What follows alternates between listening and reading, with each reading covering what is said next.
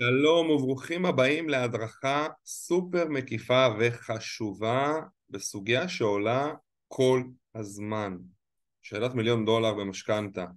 החזרים נמוכים מול החזרים גבוהים במשכנתה. מה נכון? עם מה אנחנו מתחילים? אנחנו מתחילים גבוה, אנחנו מתחילים נמוך, יש לנו בכלל אפשרות לבחור? יש פה המון שאלות ואני רוצה לענות על השאלות הכל כך חשובות האלה במהלך בניית הרכב ההלוואה במהלך קבלת אישור להלוואה של המשכנתה. אז נעים מאוד, לי קוראים אריאל אחרון, אני יועץ משכנתאות פיננסים מומחה עם הרבה מאוד אה, ניסיון וותק ואנחנו צוללים, קדימה. אבל הריביות בתמיל השני יותר נמוכות, או הריביות אצל החבר שלי, תראה, תראה, תראה איזה אישור עקרוני, יש לו ריביות יותר טובות. או יותר נמוכות. אם היה לי שקל עבור כל פעם ששמעתי את המשפט הזה, כנראה שהיו לי כבר הרבה צנצנות מלאות במטבעות, אגב, יותר ממה שהתמונה אה, משקפת. תכף אני אענה כמובן על השאלה הזאת. אז על מה אנחנו מסתכלים? כי זה נשמע כאילו אני סותר פה איזושהי אמירה. אז באופן טבעי, רובנו נסתכל על הדבר שהכי ברור לנו, וזה הריביות הרשומות באישור עקרוני למשכנתה. מה ההיגיון אומר? ככל שהריביות יותר נמוכות, כך ההחזרים החודשיים יותר נמוכים, כך המשכנתה זולה יותר. סתם דוגמה של תמהילים, לא, לא להתכנס פה למספרים כמובן, איזשהו משהו גנרי, אה, מתוך אישור עקרוני. אז האומנם, האומנם חברים, ככל שהריביות יותר נמוכות, ככה ההחזרים החודשיים יותר נמוכים וככה המשכנתה זולה יותר, מה אתם אומרים? בואו נענה על התשובה. אז על מה אנחנו צריכים להסתכל בעצם? אז המשפט הזה הוא סופר נכון. ככל שהריביות יותר נמוכות, ההחזרים יותר נמוכים, המשכנתה תהיה יותר זולה. אין פה משהו שהוא לא נכון. אבל, והנה בעצם התובנה שצריכה להתחיל לחלחל לכל מי שצופה בהדרכה הזאת. צריך לבחון את הנושא מנקודת מבט מעט שונה. מדוע יש פער, לעיתים אף משמעותי, בין הריביות ובין ההחזרים החודשיים במסלולים מסוימים או בשילוב של מסלולים מסוימים באותו הבנק. איך ועל מה הפער הזה משפיעים? אני רוצה לחזור על השאלות האלה ואני רוצה לחזור שוב לפתיח. פתיח אומר אבל הריביות בתמיל השני יותר נמוכות אבל החבר שלי קיבל הצעה יותר טובה וזה בסדר, אני שומע את זה כל יום מיליון פעם כבר שמעתי את זה. אז למה אני אומר שאנחנו צריכים להסתכל על זה אחרת? כי יש פה אמירה שהיא נכונה. ככל שהריביות יותר נמוכות, ככה ההחזרים החודשיים יותר נמוכים, ככה המשכנתה זולה יותר. אין פה סתירה בעניין. אבל, מה אנחנו צריכים בעצם לבדוק? לתת לזה נקודת מבט אחרת, לשאול שאלות, התפקיד שלנו בחיים בין היתר זה לשאול הרבה מאוד שאלות, למה, מדוע יש פער, לעיתים אף משמעותי, בין הריביות וכתוצאה מכך בין ההחזרים החודשיים במסלולים מסוימים או בשילוב של מסלולים מסוימים באותו הבנק. אני אפילו לא קפצתי לבנק אחר. ולמה הפער הזה קיים ועל מה הוא משפיע בעצם?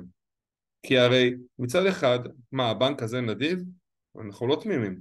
מה, הבנק בא ואומר לי, תשמע, יש לך פה כמה חלופות, החלופה הזאת הכי זולה, קח אותה. ככה סתם במתנה נותן לי את זה. יש פה איזשהו קאץ', יש פה איזשהו משהו שאנחנו צריכים לפצח אותו, להבין אותו, ורוב האנשים לא מתעקשים על הנקודה הזאת, זאת הנקודה הכי חשובה בעצם, להבין את הפער הזה, עכשיו כמובן אני אסביר אותו ונצלול לתוכו. אז בואו נבחן בצורה מעמיקה את סוגי המסלולים המרכזיים ואיך הם באים לידי ביטוי. חברים, אני נותן לכם עכשיו קפיצת ראש הכי מה שנקרא מקיפה שיכולה להיות למסלולי המשכנתה המרכזיים. צריך שתהיו מרוכזים, זה נראה כמו טבלה פשוטה, אבל יש מאחוריה המון המון המון המון המון מידע ואני רוצה שנייה שנבין אותו ונפצח את זה. זאת כל התורה על רגל אחת. אז יש לנו מספר מסלולים שהם המרכזיים ביותר, שוב יש עוד איזה מסלול שניים שפחות בשימוש כרגע, פחות ניגע בהם. אה, אז המסלולים שאנחנו מכירים בעולם המשכנתאות זה מסלול הקבועה לא צמודה, מסלול הקבועה צמודה, מסלול המשתנה לא צמודה, מסלול המשתנה צמודה ומסלול הפריים. אלה המסלולים הכי שכיחים בישראל, יש עוד מסלול למשל אה, צמוד למטח וכדומה, פחות ניגע בזה כרגע. מה שאני רוצה שאנחנו נעשה, ואני אעשה את זה ככה בצורה מדודה, ואחר כך יש עוד דוגמאות, אוקיי? נעבור מסלול מסלול ואנחנו נבין מה המשמעות בעצם של כל מסלול שכזה, למה מסלול מסוים יש לו תמחור יותר גבוה, למה יש לו חשיפה יותר גבוהה, יותר נמוכה וכדומה. על, על אילו נתונים אנחנו נסתכל בתוך כל מסלול, על הריבית, רמת הריבית, הריבית איך היא מתנהגת, למה היא צמודה, מה רמת היציבות של המסלול, נפרש בעצם מה זה אומר לגבי הריבית, נפרש מה זה אומר לגבי יתרת הקרן כל חודש, נפרש מה זה אומר לגבי ההחזרים החודשיים, נפרש מה זה אומר לגבי ההחזרים ההתחלתיים, נפרש לגבי רמת התמחור, האם אורך המסלול משפיע או לא, והאם בכלל יש התכנות לעמוד פירעון מוקדם, אנחנו פחות נתמקד בסוגיה הזאת, אני רק מציין את זה כדוגמה. אז לכל מסלול ומסלול יש פה השוואה בעצם מקיפה, אוקיי, שאומרת מהם המאפיינים המרכזיים. בואו נתחיל במסלול של הקבועה לא צמודה. אז הריבית היא קבועה לאורך כל חיי ההלוואה. הצמדה היא לא צמודה, כלשונה, קבועה והיא לא צמודה. רמת היציבות היא הכי גבוהה שיש. אני קורא לזה what you see is what you get. אני עברתי כמה קוביות uh, שמאל, למי שככה עוקב. אוקיי? מה זאת אומרת? זאת אומרת שהמשכנתה הזאת מתחילה ונגמרת באותו, באותה הצורה. היא לא משתנה, היא לא עולה, היא לא יורדת, אם הריבית עולה, היא לא עולה, אם הריבית יורדת, היא לא יורדת. What you see is what you get.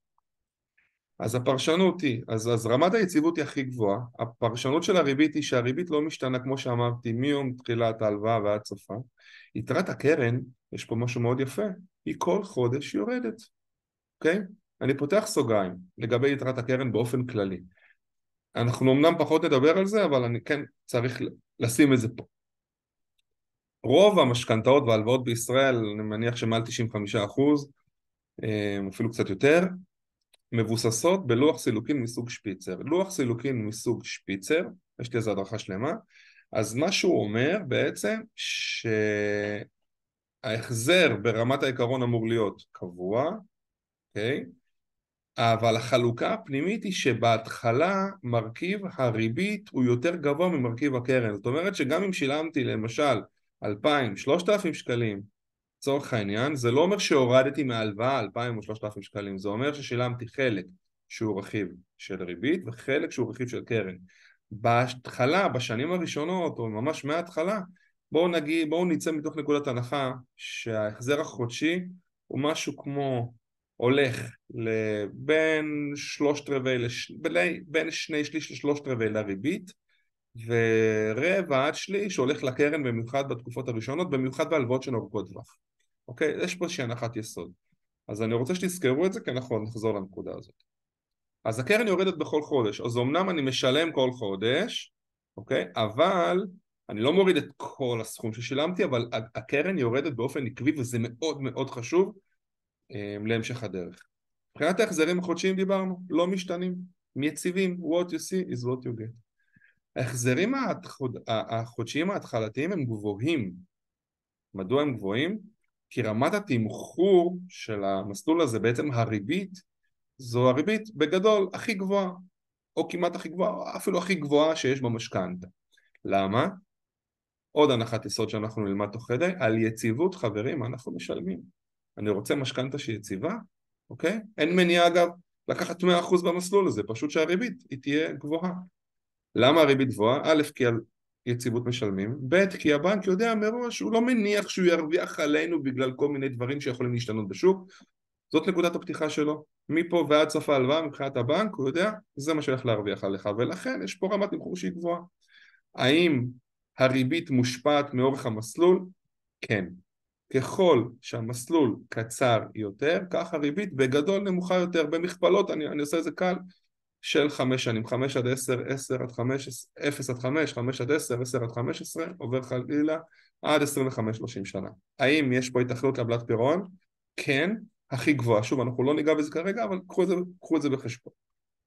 בואו נלך למסלול השני. החבר שלו, המשלים שלו. קודם דיברנו על קבועה לא צמודה, עכשיו נדבר על קבועה צמודה. אז הריבית היא כמו במסלול הקודם, היא קבועה לאורך כל חיי ההלוואה, היא לא משתנה אף פעם, הריבית היא אותה ריבית. פה מתחילה, פה מתחילה אבל או הכוכבית. ואני לא אומר אבל או כוכבית בגלל שיש פה משהו רע, אני אומר בגלל שיש פה משהו שצריך להבין אותו כי הוא שונה. הקרן, אוקיי, צמודה למדד המחירים לצרכן, שמתפרסם בכל 15 לחודש על ידי הלשכה המרכזית לסטטיסטיקה. רמת היציבות היא נמוכה. עכשיו יבואו אנשים ויגידו, רגע, אבל הריבית היא קבועה. נכון מאוד חברים, הריבית היא קבועה, אבל יתרת הקרן סופגת מדד מדי חודש בחודשו. מה זה אומר?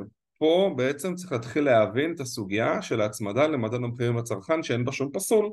אני רק חייב לשקף מה זה אומר. יש לנו פה שני מסלולים כאלה שהם צמודי מדד.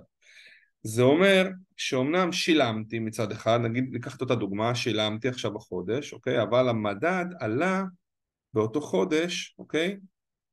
באיזשהו אחוז מסוים. המדד היום, ביום הקלטת ההדרכה, הקצב השנתי הוא סביב הארבעה אחוזים שזה הרבה, אוקיי? לפני שהיו פה את כל העליות של הפריים ושל אה, ריבית בנק ישראל והאינפלציה הגואה אה, שוב, אני, אני, אני נכנס פה לאיזושהי סוגיה שאני לא יודע מתי אתם צופים בהדרכה, אבל, אבל נצא מתוך נקודת ההנחה שאתם מבינים את המספרים אה, שאני רוצה לומר. האינפלציה הייתה עד לפני תקופה מסוימת בקצב שנתי של משהו כמו 2, 2, 2, 3, 2, 4 אחוזים בשנה. היום אנחנו כבר, היו כבר נקודות שהגענו לקצב שנתי של מעל 5 אחוזים, היום אנחנו סביב ה-4 אחוזים פלוס מינוס. מה זה אומר? זה אומר שכל יתרת הקרן באותו מסלול, לא בכל ההלוואה, באותו מסלול במקרה שלנו שהוא צמוד מדד, שהוא קבוע, אבל הוא צמוד למדד, סופגת את המדד החודשי. זאת אומרת שיש לנו פה איזשהו טנגו. מצד אחד אני משלם, ואנחנו זוכרים שבטח בהתחלה אנחנו גם ככה מורידים ממש מעט מהקרן בתקופות הראשונות, מצד שני הקרן עולה, הקרן גדלה, זאת אומרת שיכול להיות שהקרן באותו חודש גדלה ביותר ממה ששילמתי, יש פה קטע שיכול להיות אפילו אבסורד, אוקיי? ולכן יכול להיווצר מצב שאני משלם, משלם, משלם, משלם, ובפועל חייב יותר כסף לבנק. אוקיי? אנחנו נדבר על זה גם בהמשך. אז יתרת הקרן, כמו שאמרתי, סופגת את המדד החודשי ועלולה לעלות למרות שאני משלם. וזה קטע כזה של יכול להיות שמי שצופה בהדרכה הזאת שמע, נתקל בעצמו, מכיר מישהו שאומר בואנה אני שנתיים, שלוש, חמש, שבע שנים משלם איך יכול להיות שאני חייב עדיין את אותו כסף לבנק או יותר? או איך יכול להיות שאני שילמתי פה עשרות ומאות אלפי שקלים והקרן ירדה לי בכלום. איפה הכסף? הנה הכסף. הלך למדדים בעיקר בתקופות שבהן האינפלציה היא גבוהה. אנחנו כבר לא נמצאים בסביבת ריבית אפסית של פריים 1.6, נכון ליום הקלטת ההדרכה הפריים עומד על 6.25, זאת קפיצה מאוד גדולה בתקופה האחרונה, אה, וזאת המשמעות. ההחזרים החודשיים עלולים לעלות משמעותית לאורך הזמן, אולי קצת פחות בשנים הראשונות, אבל בהמשך הדרך בש... אחרי, אנחנו גם, אני כמובן אראה את זה, ההחזרים החודשיים במסלול הקבוע צמודה עלולים לעלות לאורך הזמן בגלל שמה שקורה, הקרן גדלה, גדלה, גדלה, אנחנו מבינים שהקרן יכול להיות שהיא גדלה למרות שאני משלם ובצד השני השנים מצטמצמות, התחלתי ב-30 שנה, היום אני כבר ב-27, ב-25 שנים ואז מה שקורה שהחוב גדל, הקרן גדלה, אמנם אני משלם שוב אבל הקרן גדלה ואז השנים קטנות, פוף, מתחילים לעלות ההחזרים החודשיים בצורות ככה די די דרמטיות. אז ההחזרים החודשיים ההתחלתיים הם נמוכים כי הריבית היא נמוכה, אוקיי? רמת התמחור היא בוא נגיד בינונית, בינונית נמוכה ביחס למשכנתאות אמ, אבל הם עלולים לעלות בצורה דרמטית בהמשך, דרמטית אפילו בהמשך הדרך אם אנחנו לא נטפל בזה, אני גם אגע בזה. האם המסלול הזה מושפע מאורך אה, אה, המסלול, כן, גם פה בגדול, היות וזה מסלול בריבית קבועה, ככל שהמסלול קצר יותר, הריבית נמוכה יותר, בהכרח המסלול של הקבועה צמודה יהיה זול יותר מהקבועה הלא צמודה, הבנו למה, אמנם בריבית קבועה, אבל אין פה את ההצמדה למדד ופה יש. האם יש התכנות לעמלות פירעון מוקדם? כן, ברוב המקרים פחות מבקבועה לא צמודה. אוקיי, בוא נעבור למסלול השלישי שהוא נמצא היום מאוד באופנה, בטח בתקופה של ריביות גבוהות, נקרא משתנה לא צמודה. אז הריבית היא בעצם משתנה כל איקס שנים, אוקיי? יש תחנת שינוי ריבית, תחנת רענון, לא תחנת יציאה, שימו לב, יש לזה איזושהי כזה ביטוי שגור, זה לא באמת תחנת יציאה, זה תחנה שבה יש רענון ריבית ובאותה תחנת רענון ריבית אין עמלת פירעון מוקדם. זה כל הסיפור, שוב על רגל אחת.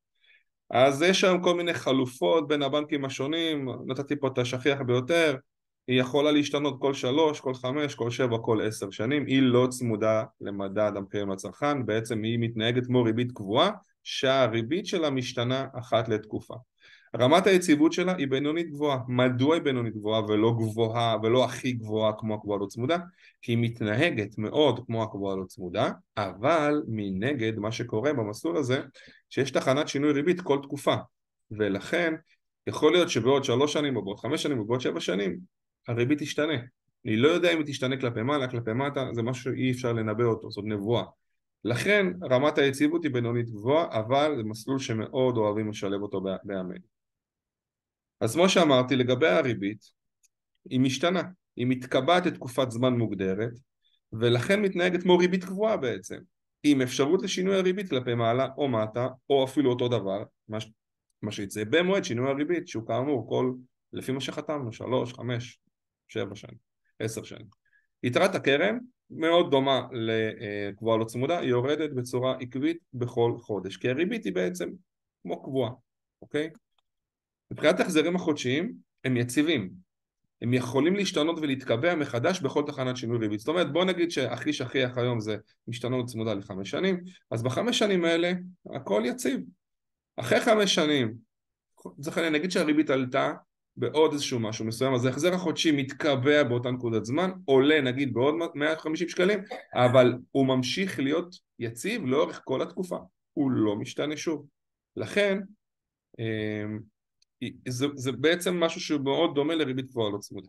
ההחזרים החודשיים ההתחלתיים הם גם נחשבים גבוהים משום שרמת התמחור היא גבוהה. לפעמים גבוהה או אפילו קצת יותר מהקבועה לא צמודה, שוב תלוי בבנק, תלוי בנסיבות, אבל בגדול אה, מתנהג, מתנהגים בצורה די דומה. האם הוא מושפע מאורך המסלול? אני כותב לא בהכרח, כלומר מה שיותר חשוב זה פחות אורך המסלול פה, יותר זה האינטרוול של לכמה שנים אנחנו לוקחים את תחנת שינוי הריבית. ככל שאנחנו ניקח תחנת שינוי ריבית ליותר שנים, כך הריבית בגדול תהיה זולה יותר, אוקיי? אבל זה אומר שאנחנו בעצם מפסידים, לצורך העניין, ירידות ריבית אם תהיינה. יש פה איזשהו משחק כזה. התכנות לעמלת פירעון מוקדם, אה, כן יכולה להיות, אבל היא, היא יחסית נמוכה, משום שעמלת הפירעון המוקדם פה היא מתייחסת, לתח... היא הולכת עד לתחנת שינוי הריבית, אוקיי, הקרובה, ולא עד לסוף ההלוואה כמו בריביות הקודמות. מתקדם. משתנה צמודה. אל תדאגו, אנחנו... הבנתם את הרעיון, מפה זה כבר יזרום. אז המשתנה הצמודה היא מתנהגת בעצם משעטנז של בין המשתנה לא צמודה לקבועה צמודה, אוקיי? היא משתנה כל תקופה מסוימת, אבל היא צמודה למדד, אז הבנו את הרעיון כבר בשני המסלולים האלה, ולכן אני ארוץ על זה. היא משתנה, הריבית משתנה כל איקס שנים, שוב, כל אה, בנק עם מה שהוא מאפשר. ההצמדה, כמו שדיברנו במסלול הקבועה צמודה, היא למדד המחירים לצרכן, אנחנו כבר מכירים. רמת יציבות היא הכי נמוכה, כי גם הריבית, גם היתרת הקרן צמודה למדד, וגם הריבית משתנה בכל תקופה, לכן אני באמת יודע, התחלתי במשהו, אלוהים גדול, איפה שהרוח תיקח אותנו, תיקח אותנו. אז הריבית משתנה, כמו שאמרנו, היא מתקבעת לתקופת זמן מוגדרת, ולכן הריבית היא מתנהגת כמו ריבית גבוהה, עם אפשרות לשינוי הריבית כלפי מעלה או כלפי מטה, אותו דבר, במועד שינוי הריבית. מבחינת יתרת הקרן, כמו שדיברנו כאן, בדיוק אותו ניסוח, כל יתרת בקבועה צמודה, כל יתרת הקרן, חברים, סופגת את המדד החודשי ועלולה לעלות למרות שהם משלמים, דיברנו על זה באריכות קודם, מבחינת ההחזרים החודשיים, גם כאן עלולים לעלות משמעותית לאורך הזמן, הקרן גדלה או לא יורדת מספיק, והשנים קטנות, דיברנו על זה, החזרים החודשיים הם ההתחלתיים הם מאוד, הם נחשבים נמוכים, אולי הכי נמוכים בעצם היום כרגע, רמת התמחור היא נמוכה עד בינונית, אוקיי? לפעמים המשתנה צמודה היא, היא קצת יותר יקרה או קצת יותר זולה מהקבועה צמודה, הן יחסית יושבות על אותו מה שנקרא פלוס מינוס יש להם תמחור דומה, שוב דומה לאו דווקא, לא אחד לאחד האם זה מושפע מאורך המסלול, אז גם פה המסלול הזה פחות uh, מושפע מהאורך שלו, אוקיי, גם אם ניקח אותו ל-30 שנה או 20 שנה, אני לא אומר שהוא לא מושפע, אני לא אומר שהוא לא, לא בצורה דרמטית, אוקיי, לא בהכרח בצורה קיצונית. היתכנות לעמלת פירעון מוקדם, גם פה היא נמוכה, משום שעמלת הפירעון המוקדם היא עד לתחנת שינוי הריבית ולא עד לסוף התקופה. וריבית הפריים, שהייתה אהובה עלינו במשך הרבה מאוד שנים, והיום, לפחות בנקודת הזמן שבו ההקלטה מוקלטת, היא קצת אויב כזה. אני אומר קצת, לא, לא באמת אויב. אז הריבית מתעדכנת לפי ריבית בנק ישראל. אוקיי? ריבית בנק ישראל היא צמודה לריבית בנק ישראל, הפריים כמו שאנחנו מכירים אותו. ריבית בנק ישראל מתעדכנת משהו כמו סביב הכל שישה שבועות, שוב אל תתפסו אותי על המילימטר, סדר גודל שישה שמונה שבועות, תלוי בכל מיני נסיבות. רמת היציבות היא בינונית ורשמתי פה כוכבית אם אתם מצליחים לראות, כי לאורך שנים היסטורית כשהפעם היה 1.6 במשך משהו כמו מעל עשור, חוץ מאיזושהי נקודה קטנה שבה הוא עלה וירד, לממש לתקופה קצרה, אז הפריים היה, זה היה ריבית במתנה. אם אני מקבל פריים מינוס חצי לצורך העניין, אז היה לי 1.6 מינוס חצי, זה 1.1 אנשים נהנו ממסלול בריבית אפסית. אה, מתישהו בהמשך הדרך בנק ישראל אפשר לה, בעצם להגדיל את הפריים אפילו עד לשני שליש ובכלל אנשים חגגו על זה. אממה, יש לנו בעיה. ברגע שהפריים מתחיל לעלות בום, ההחזרים החודשיים קפצו בצורה דרמטית בעיקר במסלול הזה ואז אנשים נכנסו ללחץ. לכן כתבתי פה שרמת היציבות היא בינונית.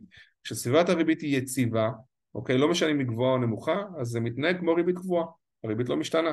אבל ברגע שיש תנודתיות בעיקר כלפי מעלה, אגב בהמשך אולי גם כלפי מטה, אבל בעיקר כלפי מעלה, אנחנו נפגעים מזה בחודש הקרוב, בחודש העוקב, אנחנו מרגישים את זה מדי חודש.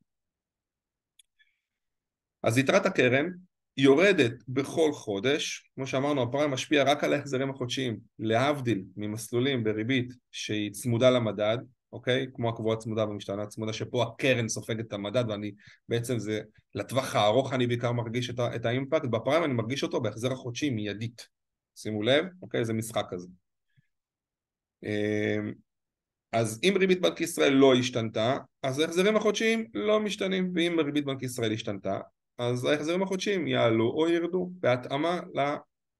אוקיי? אמ, לריבית בנק ישראל מה שבעצם שומרים לנו זה את המרווח יש לנו נגיד פריים מינוס חצי, אז המינוס חצי הזה הוא קבוע, אבל הוא תלוי בריבית בנק ישראל באותה נקודת זמן. ההחזרים החודשיים ההתחלתיים, אז עוד פעם אני הולך פה על, על, על ביצים, אני אומר הם נמוכים עד גבוהים, למה אני סותר את עצמי? תלוי בגובה ריבית בנק ישראל. נכון להיום ריבית בנק ישראל היא 6.25 המשוקללת, אוקיי? ריבית הפריים, ולכן נקודת הפתיחה שלי זה בעצם הופך להיות המסלול הכי יקר בהלוואה, כששנים הוא היה המסלול הכי זול בהלוואה. אז שימו לב, שוב, תלוי מתי לוקחים את הפריים הזה. אין פה עוד פעם המלצה לקחת, לא לקחת, אני רק משקף. רמת התמחור היא נמוכה עד אה, בינונית, אפילו קצת גבוהה, שוב, תלויה בריבית בנק ישראל באותה תקופה, כי המרווחים, שהפריים מינוס ברוב ההלוואות, הוא משהו שאפשר די לכמת אותו. אבל מצד שני, אם הריבית ההתחלתית של ריבית בנק ישראל היא מאוד גבוהה, אז גם אם יהיה לי פריים מינוס חצי, אפילו פריים מינוס אחד, סתם דוגמה, זה עדיין ריבית שנחשבת גבוהה יחסית. אוקיי? אה, כמו שדיברתי קודם, מה שאנחנו חותמים עליו זה המרווח מהפריים, מינוס פלוס. האם הוא מושפע מאורך המסלול? גם פה לא בהכרח, אוקיי? אה, וגם אין לו עמלות פירעון מוקדם, זאת אומרת שבסביבת ריבית שהיא נמוכה, הפריים הוא בהחלט שחקן שהוא סופר חשוב, סביבת ריבית גבוהה, מתחילים לשקול כן לשלב אותו, לצמצם אותו, מה שאנשים כן אוהבים אצלו זה שיש לו, אין לו עמלת פירעון בכלל, רק עמלות תפעוליות קטנות כאלה. חברים, זאת הייתה חתיכת חפירה, אבל זאת כל התורה בעצם של הבנת המסלולים. אה, אני, אני עכשיו תכף ארד, אצלול לכל מסלול ומסלול ואראה לכם ככה איך זה בא לידי ביטוי, קצרה, אבל מי שבסוף מבין את הסוגיות האלה, אוקיי? מפה בעצם אנחנו מתחילים להבין למה בעצם יש מסלולים שהם יותר יקרים, למה יש מסלולים שהריבית שלהם יותר יקרה, למה יש מסלולים שהריבית שלהם יותר זולה, וכדומה, אני כמובן אדגיש את זה עוד בהמשך ההדרכה. אז בואו נראה איך נראים המסלולים. ככה לסבר את האוזן, שוב לקחתי את אותו סכום, לא להיתפס פה על הריבית אני מבקש, זו דוגמה שמשקפת פלוס מינוס מה שקורה ביום הקלטת ההדרכה, אבל עוד פעם זה רלוונטי לכל הזמנים. אז מסלול שקבועה לא צמודה, אני הולך לפי הסדר של הטבלה, אוקיי? לקחתי דוגמה 300 אלף שקלים במסלול ל-30 שנה, ריבית 5 אחוזים, אז ההחזר התחלתי הוא 1,610 שקלים. אתם יכולים לראות פה שההחזר החודשי פלט, לא משתנה. מה שאתם רואים פה באדום ובכחול זה בעצם היחס בין הקרן לריבית, אוקיי? בחלוקה לשנים. אז בדיוק כמו שאמרתי, בשנים הראשונות יש יחס יותר, זה לפי שנים פה, תסתכלו למטה, זו טבלה שאנחנו נראה אותה כל הזמן. אז ההחזר החודשי הוא כל הזמן בעצם אה, זהה. מה שאנחנו יכולים לראות כאן זה שבעצם יש יחס של התשלומים הראשונים בשנים הראשונות משלמים יותר על, על מרכיב הריבית ופחות על מרכיב הקרן. זאת אומרת שאם לקחתי פה מסלול של קבועה לא צמודה ב-300 אלף שקלים ואני משלם על 1,610 שקלים אז אנחנו מבינים שכמעט 400 שקלים זה מה שאני מוריד מהקרן וקצת יותר מ-1,200 שקלים זה מה שאני משלם על הריבית לצורך העניין בשנה הראשונה בממוצע בואו נראה את ההמחשה פה, אוקיי? שוב זה במיקרו, זה סך הכל לקחתי רק את ההתחלה אבל רק שנבין את הרעיון הקרן בעצם, הסך הכל הוא כל הזמן אותו דבר ואפשר לראות פה את היחס, אוקיי? ממש שכל חודש המרכיב של הקרן הוא גדל והמרכיב של הריבית הוא קטן אבל בצורה מדורגת, בטח שזה לשלושים שנה. בואו נמשיך. לפי הסדר קבועה צמודה. אז לקחתי פה מחיר של ריבית שהוא הגיוני לתקופה של היום, של שלושה וחצי אחוזים, אז אנחנו מבינים, הנה כבר דוגמה מעולה, אנחנו מבינים מה זה הצמדה למדד. אמנם הריבית היא קבועה, אבל תראו בעצם לאורך השנים, אוקיי, איך ההחזרים החודשיים הולכים וגדלים, הולכים וגדלים, הולכים וגדלים, הולכים וגדלים, הולכים וגדלים. אני אומר את זה בהנחה, ולא, אגב, בכלל מתייחס, בכלל לא נגענו במשכנתה כמובן, כן?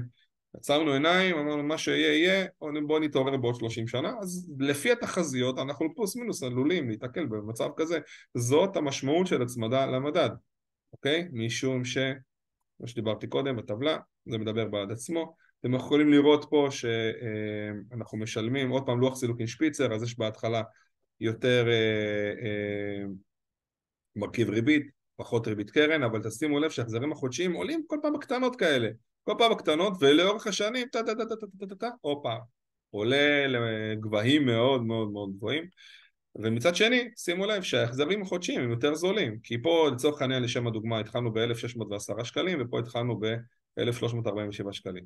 זה משהו כמו כמעט 300 שקלים פחות, זה משמעותי, בטח אם יש לי עוד כמה מסלולים, עוד, עוד כספים שאני צריך לקחת בחשבון. משתנה לא צמודה. אז אנחנו הבנו את הרעיון, אז המשתנה לא צמודה בעצם, לקחתי פה איזושהי דוגמה, עוד פעם סביבת ריבית מאוד דומה, קצת יותר גבוהה ממה שיש היום אה, בריבית הקבועה לא צמודה, אז ההחזר החודשי הוא טיפה יותר גבוה, שימו לב שההחזר החודשי לא משתנה, אוקיי? לאורך התקופה, עוד חמש שנים התחזית נכון להיום היא שהריבית תעלה, אז עוד חמש שנים החזרים חודשיים יציבים, ועוד אחרי זה עוד חמש שנים אחר כך, עוד פעם קצת יעלה וההחזרים החודשיים יציבים. זאת אומרת שזה מתנהג בדיוק כמו קבועה לא צמודה, אוקיי, אבל יש לי תחנות שינוי ריבית. כרגע התחזית אומרת שהריבית תעלה, האם זה יהיה בפועל באמת? אנחנו לא יודעים, יכול להיות שגם תרד. גם פה חלוקה בין קרן לריבית, שוב אנחנו מכירים את הסיפור, שימו לב שלצורך העניין לקחתי עוד פעם את העשרה חודשים הראשונים, היות וזה משתנה וזה לא צמוד, אז ההחזרים החודשיים הם אותו הדבר כל הזמן, זה ממחיש לנו בעצם את ההתחלה של המשכנתה והבנתם את הרעיון. אני מתקדם. משתנה, צמודה. אז מאוד מאוד מאוד דומה לריבית הקבועה לא צמודה, אה, לריבית הקבועה צמודה, אוקיי? לקחתי ריבית שהיא קצת יותר נמוכה בהקשר הזה, אבל שימו לב אותו רעיון. רק שפה הקפיצות אפילו יהיו גבוהות יותר, מדוע? משום שגם הריבית הולכת להשתנות, אוקיי? זאת אומרת שהגרף יהיה יותר גבוה, החזרים החודשיים יהיו יותר גבוהים מהמסלול של הריבית הקבועה צמודה, אבל הבנו את הרעיון כי כבר הסתכלנו על זה קודם, אז אני אה, מתקדם. ופריים. אז תראו, פה יש איזושהי תחזית, אוקיי? מסוימת שהפריים יעלה, הפריים ירד, אה, לכן זה מתנהג כאילו, כאילו הוא לא, הוא לא הכי יציב, כי אנחנו עכשיו בתקופה כזו של פריים, אבל ברמת העיקרון הפריים, כל עוד הוא לא משתנה, אוקיי? אז אה, מרגיש לנו כמו ריבית קבועה לא צמודה. ברגע שהוא משתנה, איך זה יכול לעלות, איך זה יכול לרדת, אבל מה שאני רוצה שתבינו, שהפריים, מה, ש... מה שיפה לראות כאן, הוא לא יציב גם בתחזיות. כלומר, היום הוא בנקודה מסוימת, אחר כך הוא ירד, אחר כך יש עוד פעם צפי שבהמשך השנים הוא יעלה. שוב, זו תחזית של 30 שנה, אנחנו לא באמת נקבל החלטות על סמך 30 שנה מה יהיה, אבל רק שתבינו את הרעיון של חוסר היציבות. שפעם הפריים היה נחשב מאוד יציב, היום ממש כבר לא אפשר להגיד שהוא נחשב יציב, אנחנו לא יודעים לאן ניקח אותה. אז זה הרעיון של איך נראים המסלולים.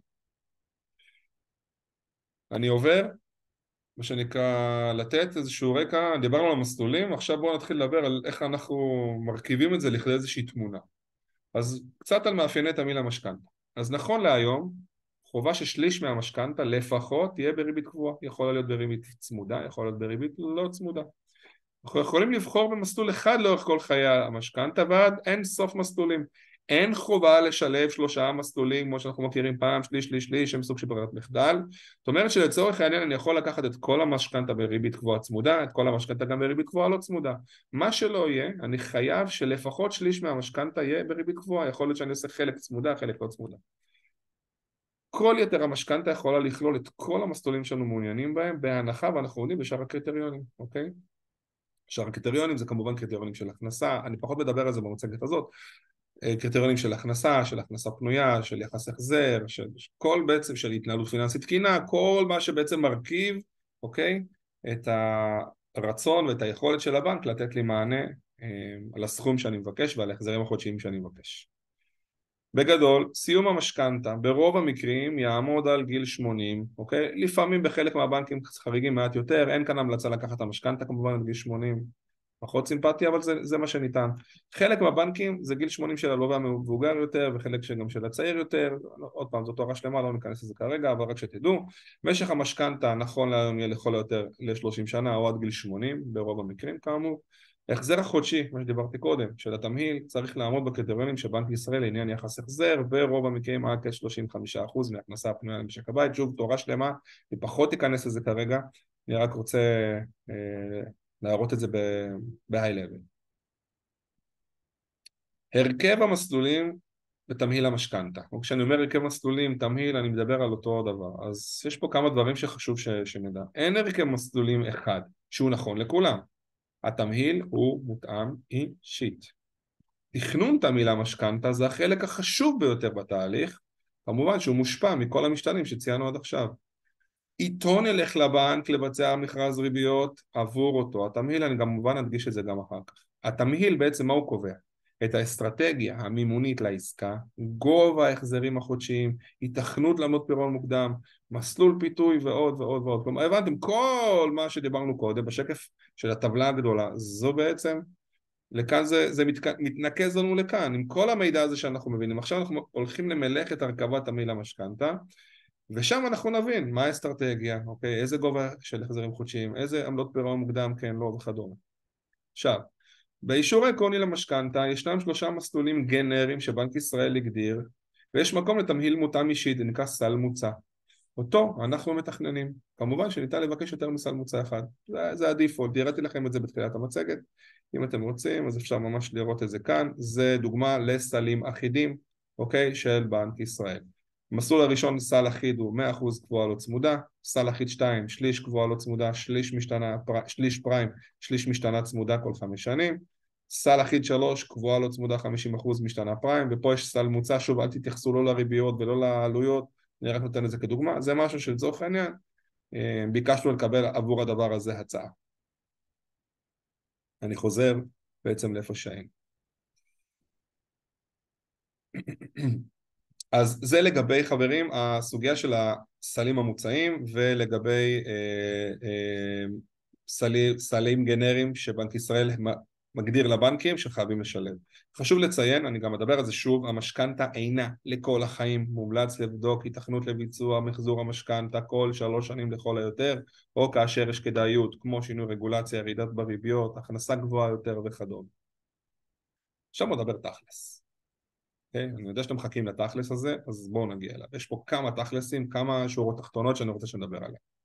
תכלס אחד, מה שאנחנו מבינים, שהאסטרטגיה של התמהיל ושילובי המסלולים זה החלק הכי חשוב, ושאין תשובה נכונה וחד משמעית. בסדר? זה תכלס מספר אחד, חשוב להבין את זה.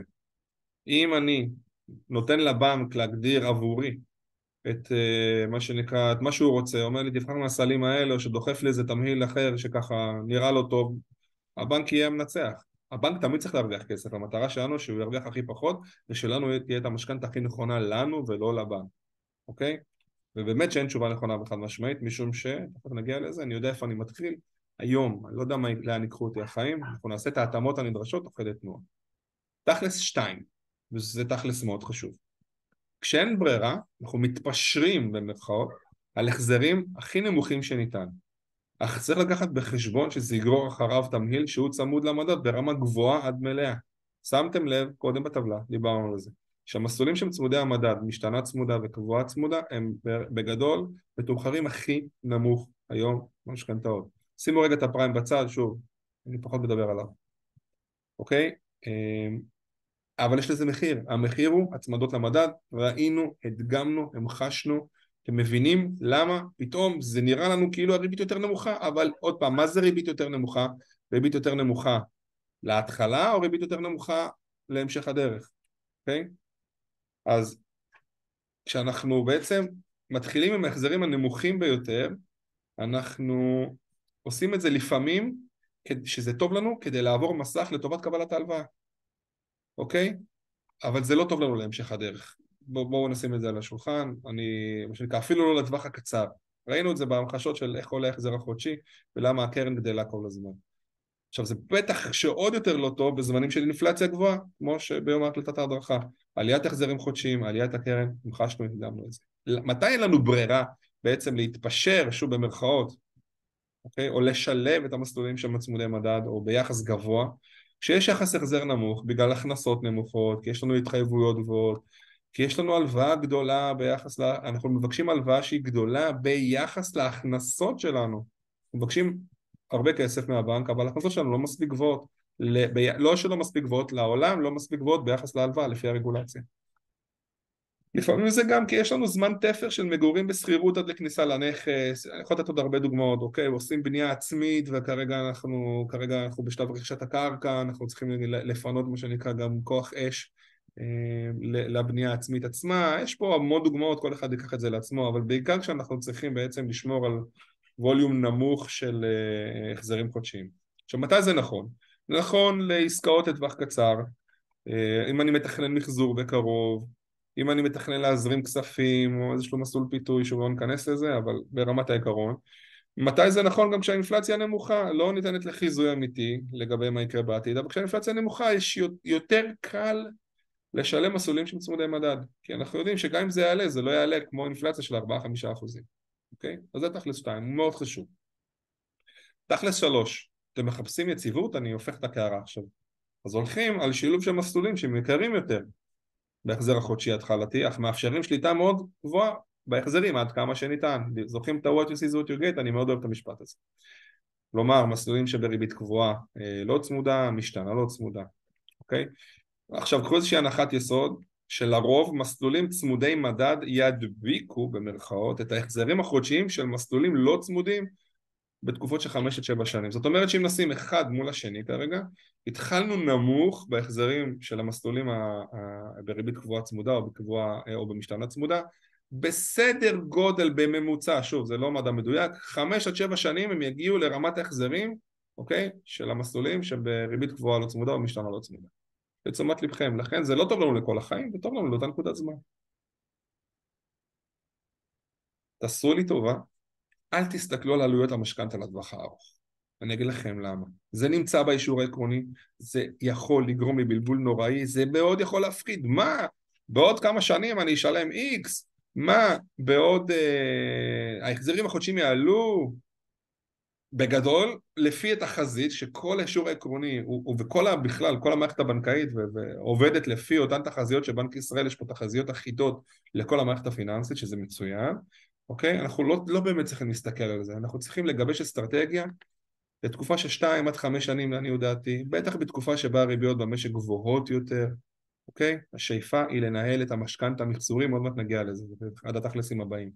כלומר, גם אם אנחנו מתחילים נמוך, או מתחילים אפילו גבוה, זה לא משנה, הרעיון הוא להיות בנקודה, בצורת מחשבה שבה אנחנו כל שנתיים, כל חמש שנים לכל היותר בודקים את ההיתכנות למחזור משכנתה. לא נתקעים בשום פנים ואופן על מה שהיה. מתי אנחנו יכולים סוג של להיתקע במרכאות על משהו? כשלקחנו משכנתה והריביות היו מצוינות והתמהיל היה מאוד יציב ועכשיו הכל מאוד מאוד עלה אז בטח שאין לי אינטרס לעשות איזושהי נגיעה כל עוד אין צורך. אז זה תכלס ארבע. תכלס חמש. מה שאנחנו מתכננים זו נקודת הפתיחה של המשכנתה והיא מתייחסת למצבנו הנוכחי. הכנסות, התחייבויות, איזה מקצוע, כמה ילדים יש לנו, מה שווי הנכס שלנו נכון להיום, הון עצמי שהיה לנו, אחוז המימון משווי הנכס ועוד ועוד ועוד. האם זה אומר שבהמשך, בהמשך זה עוד שנה, עוד שנתיים, עוד חמש, עוד עשר, צפונה, המצב יהיה זהה? לאו דווקא, הגיוני שלא, כי אנחנו חיים בתנועה. אגב, זה יכול להיות שהוא לא יהיה זהה לטוב, כי, או יכול להיות לרע. למשל, בהמשך ההכנסות שלנו יגדלו, או הלוואה שלקחנו תסתיים, או סיום תשלום של גנים פרטיים לילדים הקטנים שהם מאוד יקרים ועכשיו הם כבר גדלו, עברו כמה שנים גדלו, עכשיו אנחנו משלמים עדיין על מסגרות אבל אולי הרבה פחות כסף, ו- אבל גם בצד השני, עניינים בריאותיים, עניינים של עסק שכשל, עניינים של אה, פוטרתי מעבודה, כלומר יש פה אין סוף אפשרויות ולכן זה מתחבר בעצם לתכלס הקודם. מה שאנחנו מתכננים זאת נקודת הפתיחה של המשכנתה ולנהל את המשכנתה, לא להסתכל על עלויות המשכנתה לטווח הארוך, לדעת מה נקודת הפתיחה אנחנו כרגע יודעים לאן אנחנו יוצאים לדרך, בהמשך אנחנו נשפר עמדות. זה מוביל אותנו לתכלס 6. ההשוואה צריכה להיות על אותו התמהיל במספר בנקים. תזכורת, לתחילת ההדרכה, אבל הריביות בתמהיל השני יותר נמוכות. אז אני מצפה שבנקודת הזמן הזו אנחנו כבר מבינים שלא ניתן להשוות בצורה מלאה בין תמהילים שאינם זהים או אינם דומים. כמובן, כמובן, כמובן, אני מדגיש את זה שלוש פעמים, שאין זה אומר שלא בוחנים מספר חלופות, אבל ברגע שכבר בחרנו בחלופה הרצויה, איתה אנחנו נרוץ בין הבנקים השונים, אוקיי? שימו לב, עוד הפעם, וזה חשוב, זה בדיוק מתכנס לאמירה הזאת שבגל, שבגללה החלטתי לערוך את ההדרכה הבאמת מקיפה הזו, אוקיי? בריב... בתמהיל השני הריביות יותר נמוכות, החבר שלי קיבל הצעה יותר טובה, אנחנו מבינים שזה אישי, אנחנו מבינים שזה מדבר על נסיבות מסוימות של החיים שלי ולא של הקולגה שלי, אוקיי? וגם כשאני משווה בין אפילו אותם תמהילי סל שראינו, יכול להיות שוני אדיר, גם בפתיחה, גם באמצע, ובטח שבנתונים הסופיים של ההלוואה, שפחות אמרנו מעניינים אותנו, אנחנו יותר חושבים טווח קצר ברוב המקרה, טווח קצר בינוני, אוקיי? אה, אז אנחנו מבינים שיש שוני וזה הגיוני ואנחנו מבינים למה יש שוני בעצם בין המסלולים השונים, בין התמהילים השונים, בין העלויות שלהם ולחילופין ברגע שאנחנו נסגרנו, אנחנו זה התמהיל שאנחנו רוצים, איתו אנחנו רצים בין הבנקים השונים בתחרות ריבית. זה תכלס מאוד חשוב. תכלס שבע, הגענו אליו, מחזור משכנתה. אז בתקופה של ריביות גבוהות ובכלל בודקים התכנות למחזור משכנתה לכל היותר כל שלוש שנים, אמרתי את זה כבר כמה פעמים. אין באמת תחנת יציאה גם על זה דיברנו, יש תחנת שינוי ריבית במסלולים בריבית משתנה ומזה מבינים את ההיתכנות לעמלת פירעון מוקדם שאגב במסלולים האלה היא יחסית נמוכה עמלות פירעון מוקדם לרוב לא אמורות להגדיר אותנו ולהוביל אותנו בהחלטות אני אגלה לכם סוד כמוס מהמערכת הבנקאית ככל שעמלת הפירעון המוקדם גבוהה יותר ככה חיסכון לטווח הארוך יהיה גבוה יותר לטווח הקצר זה דווקא יכול להיות לרעתנו כי אנחנו צריכים לשלם על זה עכשיו אוקיי, אם אני עכשיו פורע את המשכנתה אבל אם אני עושה מחזור וואו, ברוב המקרים יש לנו אפשרויות לעשות סלט טוב כזה עסיסי אה, מהדבר הזה, אוקיי? גם אם יש עמלת פירעון מוקדם. למה? כי זה אומר שהריביות היום יותר נמוכות מאשר כשאני חתמתי על המשכנתה. אז, אז זה מתחבר שוב לתכלס חמש, אוקיי? וגם לתכלס שש, אבל בעיקר לתכלס חמש, מה שאנחנו מתכננים נקודת פתיחה של המשכנתה, ולכן אנחנו נהיה בשאיפה כל הזמן לשפר עמדות. עוד כמה התלבטויות. אוקיי? שאני שומע אותם כל יום. אז האם ללכת עד הקצה עם החזרי המשכנתה, החזרים גבוהים? שאלה, אין עליה תשובה נכונה. האם כתוצאה מכך להוריד מרמת החיים שלנו כדי לשפר את המשכנתה? שוב, זה מתחבר לנקודה הקודמת. אני יכול להרשות לעצמי עוד 500 שקלים בהחזר, עוד 1,000 שקלים בהחזר, האם לעשות את זה? יש פה שאלה אמיתית, מה המחיר שאני מוכן לשלם בשביל זה? אם אני מוכן להוריד, אם, אני, אם זה גורם לי להוריד מעצמי, להוריד מהחוגים של הילדים, להוריד מהנופש, לא יודע, אה, מבילוי עם המשפחה, אז יש פה שאלה, מה יותר נכון, מה שנכון למשפחה. האם זה לא מפחיד להתחייב ל-30 שנים? כמו שאמרנו, גם אם אנחנו באמת חותמים על משכנתה של 30 שנים, חברים, אנחנו מבינים שזה לא באמת ל-30 שנים, אוקיי? אם אנחנו נעבוד חכם, נמחזר את המשכנתה כמה פעמים בדרך, זאת נקודת הפתיחה. לעניות דעתי, לא מפחיד להתחייב ל-30 שנים. זה בסדר, זה משרת אותי כרגע. האם לשמור הון עצמי בצד, אוקיי? או לחילופין, האם להשתמש בכל ההון העצמי שלי כדי להיות באחוז מימון נמוך יותר? יש פה שאלות שהן ככה חופפות. אז יש לי עוד מאה אלף שקלים, האם לשים אותם במשכנתה או לא? סתם לקחתי איזושהי דוגמה, אוקיי? יכול להיות יותר, יכול להיות פחות. יכול להיות שיש מישהו שבכלל אין לו את ההתלבטות הזאת, כי אין לו את ההון העצמי הנוסף הזה. אז זאת שאלה.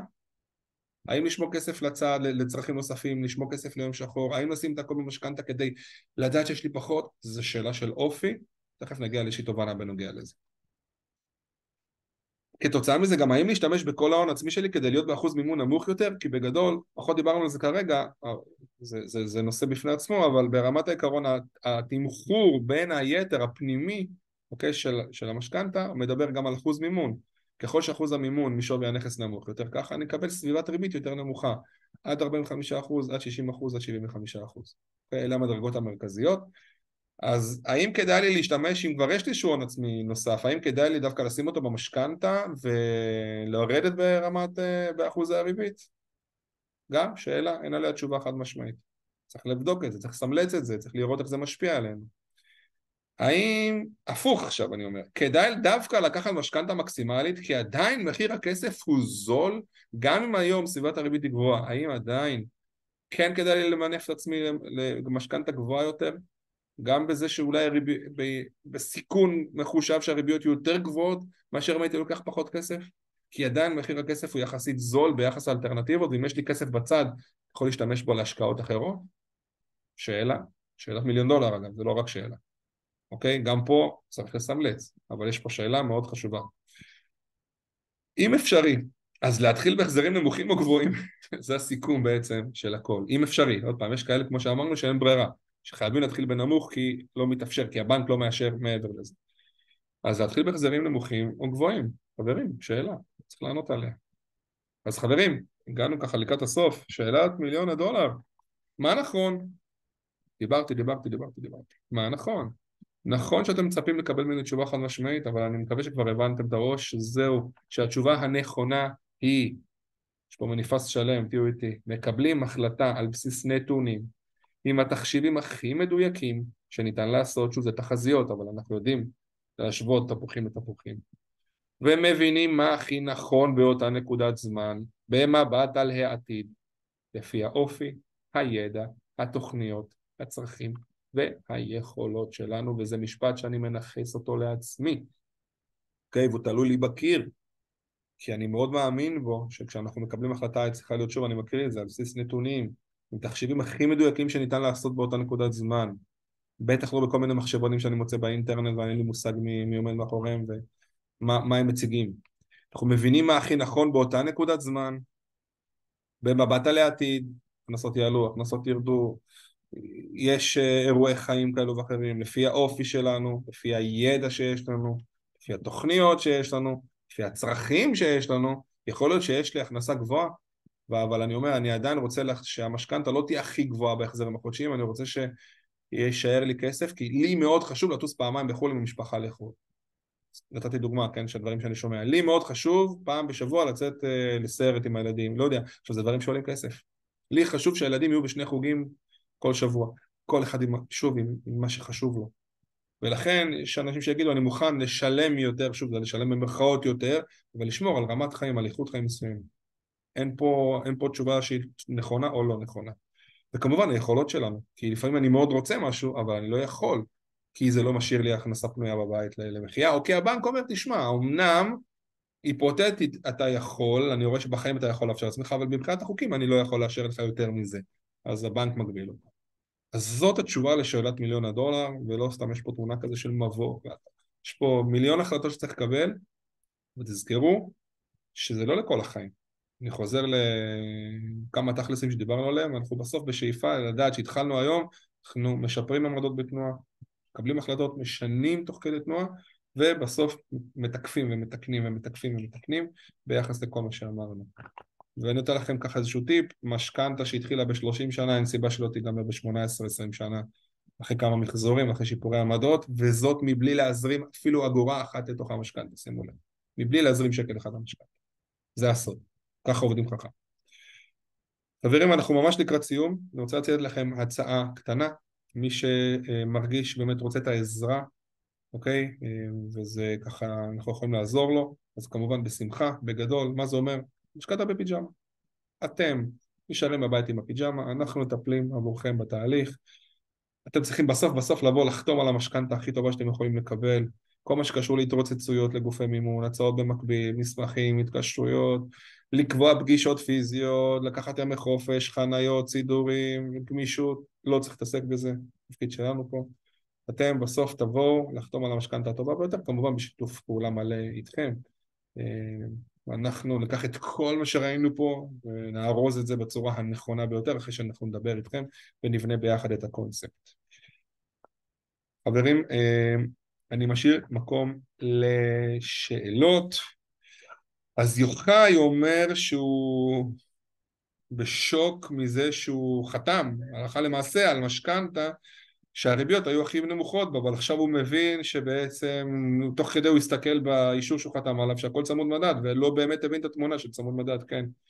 אז יוחאי אומר שהוא ממש במסלול של אה, שני שליש משכנתה צמודת מדד ויש לזה השלכות ועכשיו הוא מבין למה גם אחרי שנה הוא עדיין חייב אה, קצת יותר כסף לבנק מאשר שהוא התחיל. יוחאי לגמרי אני איתך, אני שמח שהבנת את זה אבל בוא אפשר לבדוק את זה עכשיו בהמשך לגבי מחזור משכנתה אברהם אה, כותב שהוא, זה נורא חיזק אצלו את האמירה שהוא לקח לפני כמה שנים שהריביות גם קצת יותר נמוכות, 100% קבוע לא צמוד למרות שאמרו לו אנשים שזה תמחור מאוד גבוה ביחס לאפשרויות, היום הוא יודע שהוא הולך לישון בשקט, איתך 100% לגמרי כמו שאמרתי בטבלה, לפעמים יש אנשים שלוקחים 100% קבוע לא צמוד, מוכנים מה שנקרא להיות בריבית הכי גבוהה אבל קונים את השקט הזה, וזאת אחלה, אחלה, אחלה החלטה שבעולם אברהם, כל עוד היא תואמת, כמו שאמרתי קודם, בשקפים הקודמים, לאופי שלך, ליכולות שלך, לצרכים שלך, לרצונות שלך. וזה בעצם שאלת מיליון הדולר. זהו, אני רואה שאין עוד שאלות ככה אה, שעלו בצ'אט, ולכן חברים, אני, נשאר לי רק להודות למי שצפה בהדרכה, אני יודע שחפרתי, דיברתי, נברתי, מטרה היא הייתה לתת לכם מידע סופר עדכני, סופר שנקרא תמציתי ומדויק, כדי שנבין בעצם האם להתחיל מגבוה או נמוך במשכנתה, מה נכון. אני מקווה שעניתי לכם על זה, יש מצב שהשארתי אתכם יותר שאלות מאשר תשובות, אבל עם הרבה יותר ידע כדי להבין מה נכון לכם. מי שרוצה לפנות אליי, כמובן שבאהבה, מוזמן להתקשר, הנה מספר הטלפון, הנה כתובת האתר והנה כתובת הדואר האלקטרוני. הכל מגיע ישירות אליי, אני חוזר ברגע שאני מתפנה. אה, אז חברים, שיהיה לכם המון המון המון המון המון המון המון בהצלחה.